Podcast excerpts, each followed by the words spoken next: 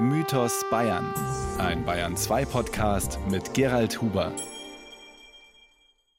Großes 50-jähriges Mondlandungsjubiläum heuer im Nördlinger Ries, wo ich das letzte Mal war. Auf meiner heutigen Podcast Mythos Bayern Station wird heuer ebenfalls eine runde Jahreszahl gefeiert. Da allerdings sind es viermal 50 Jahre. Zum 200. Mal jähren sich heuer nämlich die Geburtstage der großen britischen Queen Victoria und ihres Prinzgemahls Albert von Sachsen-Coburg-Gotha. Und da wird natürlich in Coburg groß gefeiert. Für mich und meinen Podcast eine willkommene Gelegenheit, einmal zu zeigen, dass Bayern und Wittelsbacher nicht in jedem Fall Synonyme sein können, Synonyme sein müssen. Im Coburger Fall stimmt das schon gar nicht. Das Land war tatsächlich nie, zu keiner Zeit, nicht einmal in den letzten Jahren des Bayerischen Königreichs wittelsbachisch. Coburg ist nämlich erst zu Zeiten der Bayerischen Republik zu Bayern gekommen. Und das wiederum jährt sich nächstes Jahr zum hundertsten Mal. Es wird also viel gefeiert in diesen Tagen im nördlichsten Zipfel Bayerns. Und angefangen hat so richtig im Frühjahr. Da war ja bekanntlich Prinz Charles auf Deutschlandbesuch und die Coburger selbstverständlich eingeladen, will heißen, eine kleine Delegation aus Coburg. Mit dabei Michael Selzer, der Stadtmarketingdirektor, bei dem, was das Albert- und Viktoria-Jubiläum angeht, die Fäden zusammenlaufen. Das war für uns der Anlass, ja einen ganzen Reigen von Veranstaltungen aufzulegen. Nicht nur in Coburg, sondern eben auch in London mit Schwerpunkt und aber auch auf der Isle of Wight, mit der wir seit über 35 Jahren städtepartnerschaftlich verbunden sind. Und die Isle of Wight ist ja gerade was dieses Ehepaar angeht, ein ganz besonderes Fleckchen mit Osborne House, der mehr oder weniger Sommerresidenz der beiden. Und so kam dann auch die Einladung zustande und wir haben uns riesig gefreut, bei dem Gartenempfang des britischen Botschafters in, in Berlin dann auch uns gut fünf Minuten mit Prinz Charles unterhalten zu dürfen. Der wusste bestens Bescheid über das, was in diesem Jahr zu den beiden Geburtstagen stattfindet, sowohl hier als auch in London. Wusste, dass wir ein Konzert mit der Royal Choral Society geben, einem der, wenn nicht sogar der älteste Chor in England, gegründet, lustigerweise zur Eröffnung der Royal Albert Hall. Ja, und wir haben ihn dann spontan nach, nach Coburg eingeladen. Unsere Bürgermeisterin hat die Einladung ausgesprochen und er hat sehr ernst und nicht nur so nebenbei gesagt, I will really try to come to Coburg. Und jetzt warten wir mal, was passiert. Wenn Sie so sagen, wird das Gespräch auf Englisch stattgefunden haben. Auf Ihrem Schreibtisch steht ein riesengroßes Englischwörterbuch als Coburger Marketingchef muss man gut verhandlungssicher Englisch können, oder? In der Zwischenzeit wirklich. Wir haben ja schon 2016 die ersten Schritte, ja auch mit, mit Blick auf 2019 gemacht, indem wir einen Weihnachtsbaum nach Windsor geliefert haben. Ja, das war letztendlich wirklich eine Schnapsidee. Die Queen hat 2015 in ihrer Weihnachtsansprache kurz Stellung dazu genommen, dass die Tradition des Weihnachtsbaums eigentlich von Prinz Albert nach England eingeführt worden ist. Und das stand irgendwann in der Coburger Tageszeitung und ich habe mir den Artikel ausgeschnitten und wie das so ist, der lag dann bis nach Weihnachten, bis man dann seinen Schreibtisch aufräumt und der fiel mir wieder in die Hände und dann habe ich einen Kollegen angerufen und sagte, Mensch, irgendwas müssen wir da machen. Und dann haben wir kurzerhand wirklich abends beim Bier beschlossen, wir schreiben einen Brief an den Buckingham Palace und bieten an, wir liefern einen Weihnachtsbaum. Also bloß grün oder auch mit Schmuck? Am Anfang eigentlich haben wir, sind wir davon ausgegangen, ja, so eine, sagen wir mal, drei, dreieinhalb Meter Tanne mit ein bisschen Schmuck. Waren dann mehr als überrascht, als knapp vier Wochen später die Antwort aus dem Buckingham Palace kam, in der stand, ja, wir dürfen. Und in der Antwort stand auch, zumindest im, im ersten Anlauf, man könnte sich vorstellen, den vor dem Buckingham Palace aufzustellen. Und dann wurden aus den dreieinhalb Metern, an die wir gedacht haben, ganz schnell so um die 20.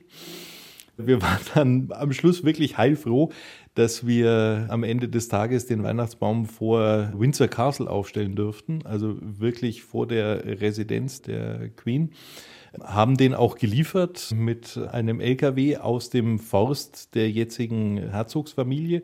Also der Baum kam auch wirklich daher, woher auch Prinz Albert immer seine Bäume hatte. Und wir haben den dann auch geschmückt und zwar mit rund 1000 mundgeblasenen Kugeln und zwar von der Glasbläserschule in Lauscha. Mehr oder weniger die Geburtswiege auch der Weihnachtsbaumkugel. Und dort haben die Schüler wirklich ein ganzes Jahr lang zusammen mit ihren Lehrern die Kugeln geblasen und dürften die dann auch mit in Winzer aufhängen auf dem Baum. Das war ein Riesenerfolg. Es waren rund dreieinhalbtausend bei der Eröffnung, als die Lichter angingen. Kriege ich heute noch Gänsehaut. Geschichte bietet eben zahllose Anknüpfungspunkte für kleine und große Gesten, zu denen offizielle nationale Diplomatie allein nie fähig wäre. Und es zeigt sich, welch großer Vorteil heute das ist, was im 19. Jahrhundert einmal als die große Schwäche Deutschlands gesehen wurde und manche rückwärtsgewandte Zeitgenossen noch heute so sehen. Der bunte Fleckerlteppich selbstständiger deutscher Staaten, der zu eigenen Identitäten und ganz speziellen europäischen Beziehungen und Verflechtungen geführt hat. Ein einheitlich nationales Großdeutschland wäre da heute um vieles ärmer. Das wird schon augenfällig, wenn man allein durch Coburg schlendert. Unverkennbar eine Residenzstadt. Architektur mit dem gewissen Hang zur Großartigkeit, auch wenn es eben eine bescheidenere Großartigkeit ist als in den Residenzen größerer Länder. Die Schönheit der Hauptstadt hat aber nichts daran geändert, dass das Herzogtum nach der Revolution 1918 zerfiel, in einen Freistaat Sachsen-Gotha, der sich Thüringen anschloss, und einen Freistaat Coburg, dessen Bewohner mit einer stolzen Mehrheit von 88 Prozent für den Anschluss an Bayern votierten. Die Coburger Franken können sich also nicht beschweren, dass sie von München aus regiert werden. Nein, wir sind aber im Herzen nach wie vor Franken. Und eine Kollegin von Ihnen hatte vor ein paar Monaten einen sehr schönen Artikel geschrieben mit der Überschrift Bayerns jüngste und teuerste. Das sind wir sicherlich, denn im, ja, in der Folge der Volksabstimmung und des Ergebnisses, dass Coburg nach Bayern kommt, gab es einen Staatsvertrag. Und der Staatsvertrag sichert uns noch bis heute gültig das ein oder andere zu, was man in einer Stadt mit 41.000 Einwohnern normalerweise sicherlich nicht vorfinden würde. So zum Beispiel das Landestheater mit drei Sparten, also dem normalen Sprechtheater, wir haben Musiktheater, wir haben ein eigenes philharmonisches Orchester und wir haben eine, eine Ballettsparte, wir haben eine eigene IHK, die äh, im Prinzip konkurrieren zu den Kollegen in Bayreuth von der IHK Oberfranken eben nur für Coburg und den Landkreis zuständig ist. Auch das war Teil des Staatsvertrags. Wir haben ein Landkrankenhaus, das über den Staatsvertrag gesichert ist. Wir haben ein Vermessungsamt, wir haben ein Amtsgericht das waren alles so Ausflüsse aus dem Staatsvertrag und aus der Volksabstimmung 1919 und dem ja mehr oder weniger Beitritt zu Bayern dann 1920, die bis heute gelten und für die der Freistaat bis heute das ein oder andere berappen muss.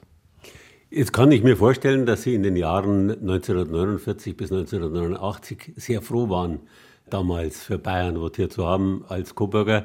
Auf der anderen Seite, wenn man jetzt mal das ausblenden würde, war das eine richtige Entscheidung oder gehören Sie nicht eigentlich doch eher zu Thüringen, Sachsen, was weiß ich?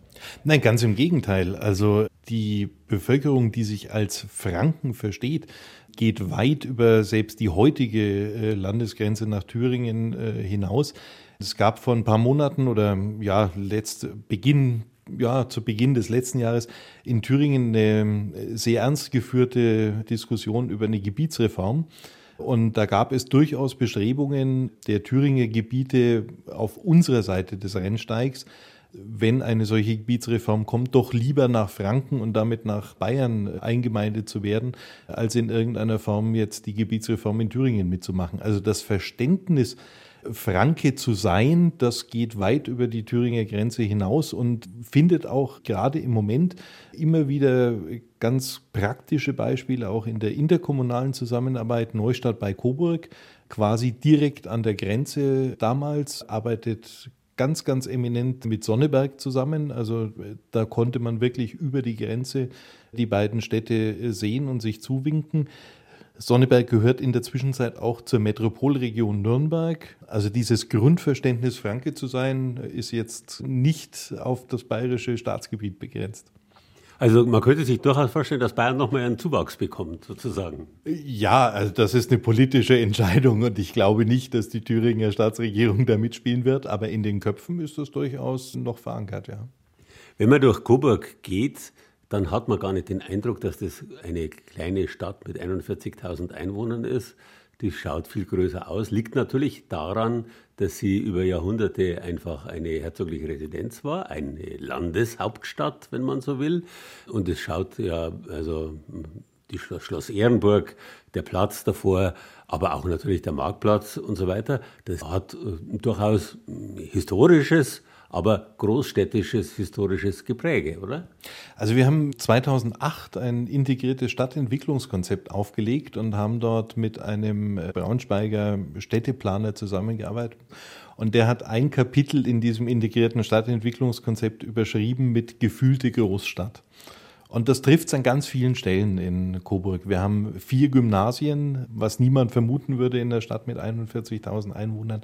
Wir haben natürlich aber auch die ganz besondere Situation mit der HUK Coburg, der Versicherungsgruppe, die, glaube ich, in Deutschland so wirklich jeder kennt. Der Be Bekanntheitsgrad liegt irgendwo jenseits der 90 Prozent die natürlich dafür sorgt, mit der Gewerbesteuer, die jedes Jahr in den Stadtsäckel fließt, dass wir uns auch in der Vergangenheit Dinge leisten konnten, die sich andere Städte in unserer Größe nicht leisten können. Und das ist bis heute so, also wie Sie schon sagten, wenn, wenn man über den Marktplatz geht und vor allem abends dann die Lichter sieht und die wirklich klasse gemachte Gesamtkonzeption von Studierenden aus der Hochschule hier in Coburg, dann ist das schon ein Highlight und dann äh, sind das schon Sachen, die sich andere Städte in unserer Größe einfach schlichtweg nicht leisten können. Das ist Klagen auf hohem Niveau manchmal auch. Schließlich ist Coburg schon seit Jahrhunderten das Zentrum und Einzugsgebiet einer großen Region. Weithin sichtbar repräsentiert durch die fränkische Krone die Feste Coburg, eine Gründung der mächtigen Grafen von Andex-Meranien. Im 14. Jahrhundert fiel die Burg an die Wettiner, die in Thüringen und Sachsen regierten, und beherbergt heute die bedeutenden Kunstschätze der Coburger Herzöge. 1530 war Martin Luther einen Sommer lang auf der Burg Gast des sächsischen Kurfürsten, verfasste eine Reihe von Schriften und übersetzte dort unter anderem Teile des Alten Testaments. So wurde Coburg ein bedeutendes Zentrum der Reformation. Das ist schon so eine Insel, auch in Oberfranken. Also äh, wenn man sich so die nähere Umgebung anschaut, Bamberg erzkatholisch mit einem Erzbischof, Würzburg als, als Residenz der, der Erzbischöfe und dann natürlich auch in, in die andere Richtung. Das ist alles katholisches Gebiet und Coburg war schon immer so eine kleine evangelische Insel, auch sehr liberal. Das war ja wirklich so in den 1530er Jahren so der letzte Außenposten der Reformation vor Augsburg. Deswegen war auch hier auf Einladung des damaligen Herzogs. Und äh, das sind wir bis heute geblieben. Also Bamberg ist nach wie vor katholisch, genauso wie Würzburg und die Umgebung. Die nächste wirklich größere Ansiedlung von Protestanten ist dann schon in Nürnberg und das sind über 60 Kilometer. Oder in Bayreuth. Oder in Bayreuth, richtig. Das ist nicht ganz so weit, das sind so um die 50. Was ist denn da der Kulturunterschied zwischen diesen katholischen Franken und den evangelischen Franken? Ich glaube, dass es da gar keinen so großen Unterschied in der Zwischenzeit mehr gibt. Also eines der augenscheinlichsten, zumindest wenn man in Coburg mal eine Bratwurst isst, ist die Art, wie das Brötchen aufgeschnitten wird. Eine evangelische Bratwurst. Äh, das ist eine evangelische Bratwurst. Und wenn man das historisch herleitet, dann sind die katholischen Bratwürste eher die feineren, die evangelischen mehr die groben. Äh, so auch die Coburger Bratwurst. Und bei uns wird eben traditionell das Brötchen eben nicht horizontal aufgeschnitten, sondern vertikal. Also der Schnitt von oben in eine halbe Semmel, wie es bei uns heißt. Und das ist also Gesetz. Und da darf man dann auch nicht fragen, schneidet ihr das Brötchen richtig rum auf? Denn in Coburg ist das Brötchen so richtig aufgeschnitten. Und dann wird eben die lange Coburger Bratwurst, die im rohen Zustand so um die 30 Zentimeter hat, dann wirklich oben reingeklemmt und zwar im Ganzen. Und die wird auch nicht in der Mitte auseinandergebrochen, was dann dazu führt, dass man meistens mit leicht vorgeneigtem Kopf die Bratwurst isst, weil sonst irgendwo dann die, die Fettflecken auf Krawatte oder Jackett zu finden. Man muss jetzt erst die Bratwurst essen und dann muss man ja noch die trockene Semmel verspeisen. Ja, also der, der Coburger kann das schon auch und beißt dann an der Seite das Brötchen ab zu dem Stückchen Wurst, das äh, aus dem Brötchen raushängt. Aber für den Touristen ist es eher schwierig, ja. Und trotzdem, protestantisch nüchtern waren die Coburger nie. Nein, also äh, feiern können wir und zwar in der Regel spätestens ab Ende Mai bis wirklich dann in den September hinein gibt es kaum ein Wochenende, wo in Coburg nichts los ist. Es fängt an mit einem Frühlingsfest. Wir haben ein sehr traditionelles bis ja, Mitte des 15. Jahrhunderts zurückreichendes Schützenfest, das sogenannte Vogelschießen. Wir haben in der Zwischenzeit das größte Samba-Fest außerhalb Brasiliens in der Stadt das vor über 20 Jahren ganz klein angefangen hat mit zwei Bühnen. In der Zwischenzeit haben wir derer acht oder neun. Es kommen bei schönem Wetter 250.000 Besucher an einem Wochenende in die Stadt, um Samba-Gruppen zu hören, um Samba-Tänzerinnen durch die Straßen tanzen zu sehen. Wir haben mit dem Schlossplatzfest eins der größten Gourmet-Festivals in Oberfranken. Also es ist eigentlich rund um die Sommerzeit immer was geboten. Wir haben mit den Hook Open Airs auf dem Schlossplatz wirklich renommierteste Künstler. Ja, es lohnt sich, vor allem in den Sommermonaten. Muss man dann auch Samba tanzen lernen in Coburg? Man muss nicht, aber man kann. Können Sie es? Ich habe es nie probiert. Ich bin bekennender Nicht-Tänzer und das ist auch bei Samba so, aber die Hüfte bewegt sich. Ja, das bleibt ja nicht aus. Jetzt gehen wir nochmal zurück zu Victoria und Albert. Also Albert, ein klassischer, gebürtiger Coburger, ein nachgeborener Prinz. Er konnte nicht Herzog werden. Und wie das halt so war in Deutschland damals, in, auf einem Bauernhof mussten die Nachgeborenen irgendwie Knechte sein. In Deutschland ist es halt dann vielleicht eine militärische Karriere geworden, irgendwie ein bisschen. Oder man ist eine, eine kirchliche Karriere angestrebt, wenn man katholisch war. Ansonsten hat Deutschland im 19. Jahrhundert geheiratet.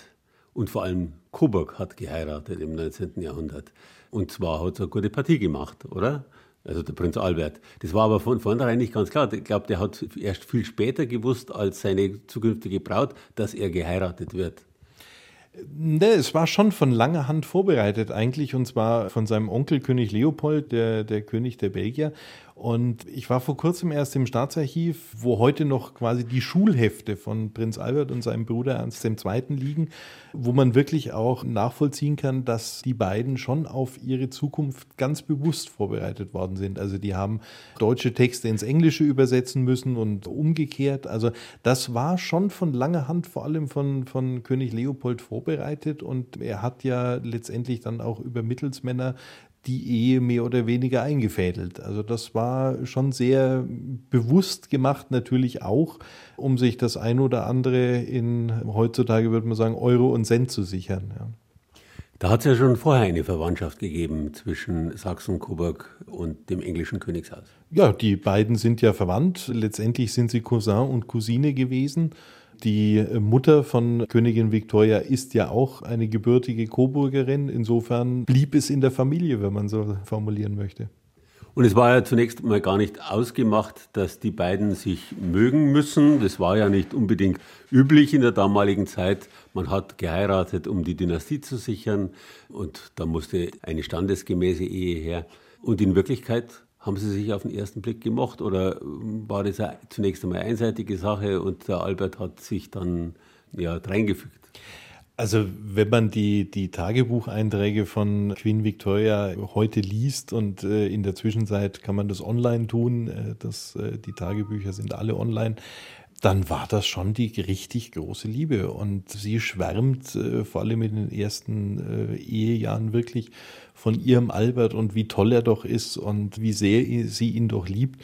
Und letztendlich am Ende des Tages neun Kinder kommen nicht von ungefähr. Und das war wirklich was Außergewöhnliches, eine arrangierte Hochzeit, die dann wirklich in der großen Liebe geendet hat und die ja auch nach Alberts Tod der ja viel zu früh eigentlich mit, mit 41 Jahren gestorben ist, dann ja auch nach außen hin immer von, von Queen Victoria auch gezeigt worden ist. Sie hat nie wieder geheiratet. Sie hat ab dem Tod von Prinz Albert nur noch schwarz getragen, die ja ihr komplettes Leben umgestellt hat, wo auch immer ja schon fast einen, einen Kult um, um Prinz Albert veranstaltet, hat äh, über die ganze Welt verteilt in, in ihrem Imperium Albert-Statuen errichten lassen, ein, eine davon auch in, in Coburg. Äh, die erste, glaube ich sogar? Ähm, eine der ersten, es war meines Wissens nach nicht die erste, aber eine der ersten. Und äh, sie ist damals sogar nach Kuba gekommen mit einem Teil ihrer Kinder, um die äh, Statue auch selber einzuweihen. Es war übrigens durchaus nicht ausgemacht, dass der Prinz Albert aus dem kleinen Coburg in der imperialen Hauptstadt London glücklich wird. Im Gegenteil, Prinz Albert fühlte sich einsam, hatte außer seiner Frau, die er vergleichsweise selten sah, nur einen alten Kammerdiener und seinen Hund und der gebildete Albert hat sich gelangweilt. Victoria, die mit seiner Bildung nicht Schritt halten konnte, wünschte nicht, dass Wissenschaftler oder Künstler zu Veranstaltungen geladen wurden.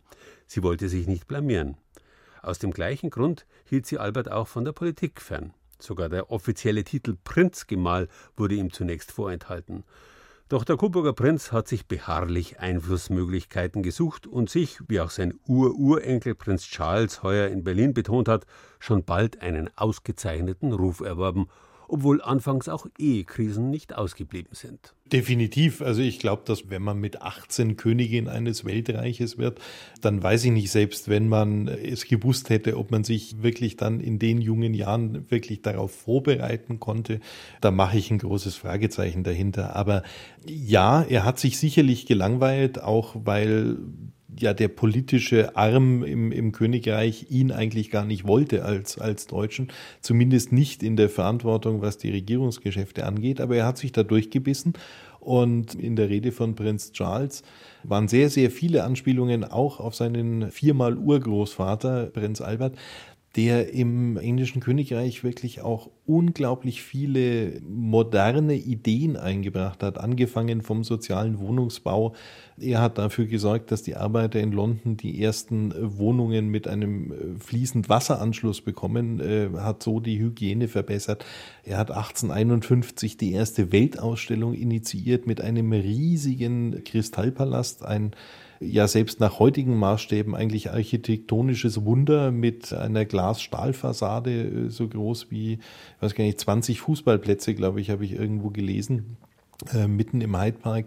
Er hat sich engagiert in der Sklavenfrage. Er war äh, durchaus interessiert und hat auch da viele Neuerungen eingebracht im, in der Landwirtschaft, hat Höfe entworfen, die von den Arbeitsabläufen her viel praktischer waren als das, was man bisher in Europa kannte. Also diese, diese Innovationskraft, die er auch mit nach England gebracht hat, die wirkt bis heute an der einen oder anderen Stelle nach. Und äh, wer sich mit der Geschichte äh, befasst, der weiß, was dieser Coburger Prinz auch nach England gebracht hat und, und wie wichtig er auch für die Geschichte war.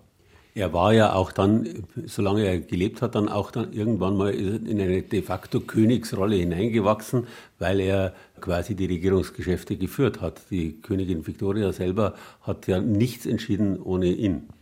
Ja, also das äh, liest man allenthalben, dass er wirklich ihr wichtigster Berater geworden ist. Man muss wirklich sagen, geworden ist. Er ist in die Rolle reingewachsen und letztendlich auch sie in die Rolle reingewachsen und das ist natürlich auch Ausdruck eines ja schon fast grenzenlosen Vertrauens, das die beiden offensichtlich hatten.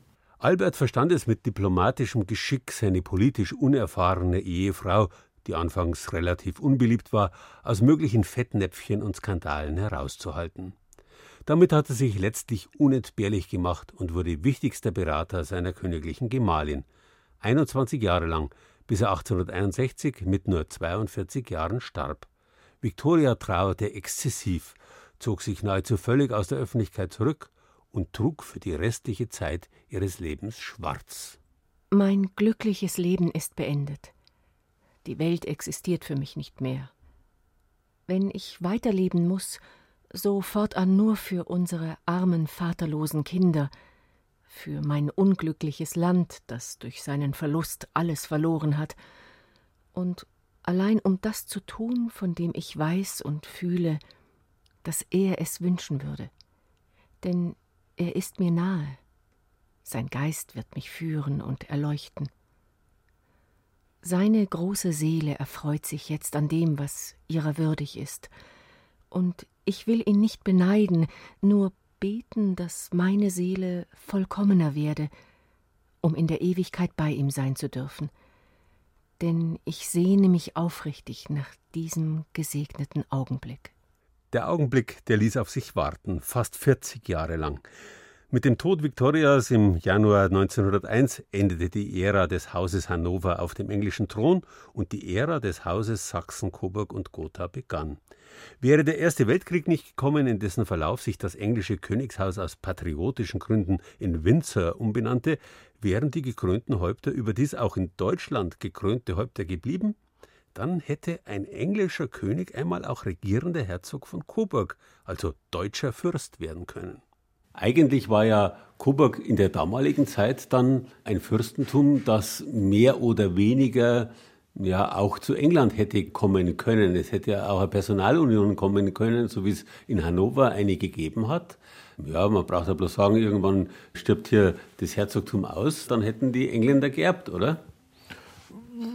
Geschichtlich wäre das wahrscheinlich sogar so gewesen, auch wenn eine Menge Land dazwischen gewesen wäre. Ja, aber das ist letztendlich alles Spekulation. Wir sind froh, dass wir da sind, wo wir sind, als Franken mitten in Bayern und das soll auch so bleiben. Es gibt ja nach wie vor Herzöge in Coburg, die sich auch sehen lassen, die auch tatsächlich so eine kleine Rolle spielen, so wie die Wittelsbacher in München oder in Bayern, dass sie tatsächlich auch auf offizielle Veranstaltungen gehen. Also sie kümmern sich nach wie vor um ihr Land, in Anführungszeichen. Die sind nach wie vor Teil dieser Stadt. Prinz Andreas war jetzt rund um den, um den Maifeiertag erst mit seinem Liegerad unterwegs, hat in fünf Etappen den Weg von Prinz Albert nach Gotha nachvollzogen auf dem Rad, hat in dem Zusammenhang Spenden gesammelt für die Deutsche Parkinson-Hilfe. Er selber ist seit, seit Jahren an Parkinson erkrankt. Eine, eine ganz tolle Geschichte. Sein Sohn, der jetzt mehr oder weniger die Geschäfte der herzoglichen Hauptverwaltung führt, Prinz Hubertus, ist ein ganz normaler Bürger. Ich treffe ihn morgens, wenn ich meine Tochter in den Kindergarten bringe. Ich treffe ihn am Samstag beim Einkaufen im Supermarkt.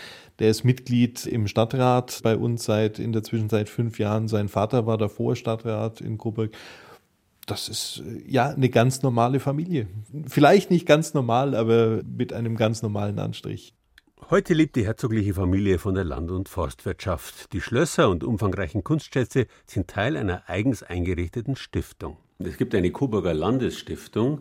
Neben den Reservatrechten IHK, Landestheater, Landkrankenhaus und so weiter gehört es auch zu dem, was im Staatsvertrag geregelt wurde. Also die Coburger dürfen ihre Kunst-Kulturschätze selber verwalten. Ja, wir haben eine Kunstsammlung auf der Feste, die äh, wirklich bemerkenswert ist, vor allem was das Thema Glas und Keramik angeht. Es gibt auch regelmäßig einen Coburger Glaspreis und auch die anderen Kunstwerke, die in der Feste ausgestellt werden, gehören eben damit mit dazu und da sind wir durchaus stolz drauf. Jetzt habe ich bei Ihnen einen Spruch gelesen, Provinz ist immer nur da, wo man sie zulässt. Normalerweise sagt man ja, Provinz ist eine Frage, die im Kopf stattfindet. Coburg ist sicher keine bayerische Provinz. In Bayern hat es nie Provinzen gegeben, im Gegensatz zu Preußen. Da kann auch Bayern stolz drauf sein, auf seine Liberalitas. Fühlt man sich ab und zu behandelt, wie wenn man Provinz wäre? Schwierige Frage. Nein, ich glaube, Provinz zu sein ist wirklich eine Kopffrage. Und Provinz zu sein ist wirklich eine Frage, ob man diese Denke zulässt oder nicht. Und da sind wir wieder bei dem gefühlte Großstadtdenken in Coburg und äh, natürlich auch aus der Geschichte heraus, wenn man jemanden im Landkreis Coburg fragt, wie denn so die Coburger aus der Stadt sind, dann fällt sehr oft das Wort Residenzler und das Residenzler Denken, das gibt es schon noch bis heute und insofern ist das überhaupt keine Frage. Coburg ist und war nie Provinz. So ist es. Großartigkeit verlernt man nie, auch wenn sie manchmal bescheiden sein muss. Das geht nicht nur Coburg so, sondern zahlreichen Städten in Bayern, die einmal als Residenzstädte glänzen konnten. Würzburg, Bamberg, Eichstätt, Freising, Passau, Landshut, Ingolstadt, Straubing, Neuburg an der Donau, Amberg oder Sulzbach, dazu die freien Reichsstädte, die bürgerlichen Glanz entwickeln konnten. Ihnen allen sieht man die einstige Bedeutung heute noch an. Und das macht eben den Reichtum Mitteleuropas aus, bei dem Bayern ganz vorn mit dabei ist. Wenn Ihnen meine heutige Podcast-Folge gefallen hat, freut es mich, wenn Sie sie gut bewerten und selbstverständlich auch, wenn Sie Mythos Bayern abonnieren und weiterempfehlen. Bis zum nächsten Mal. Grüße herzlich, der Gerald Huber.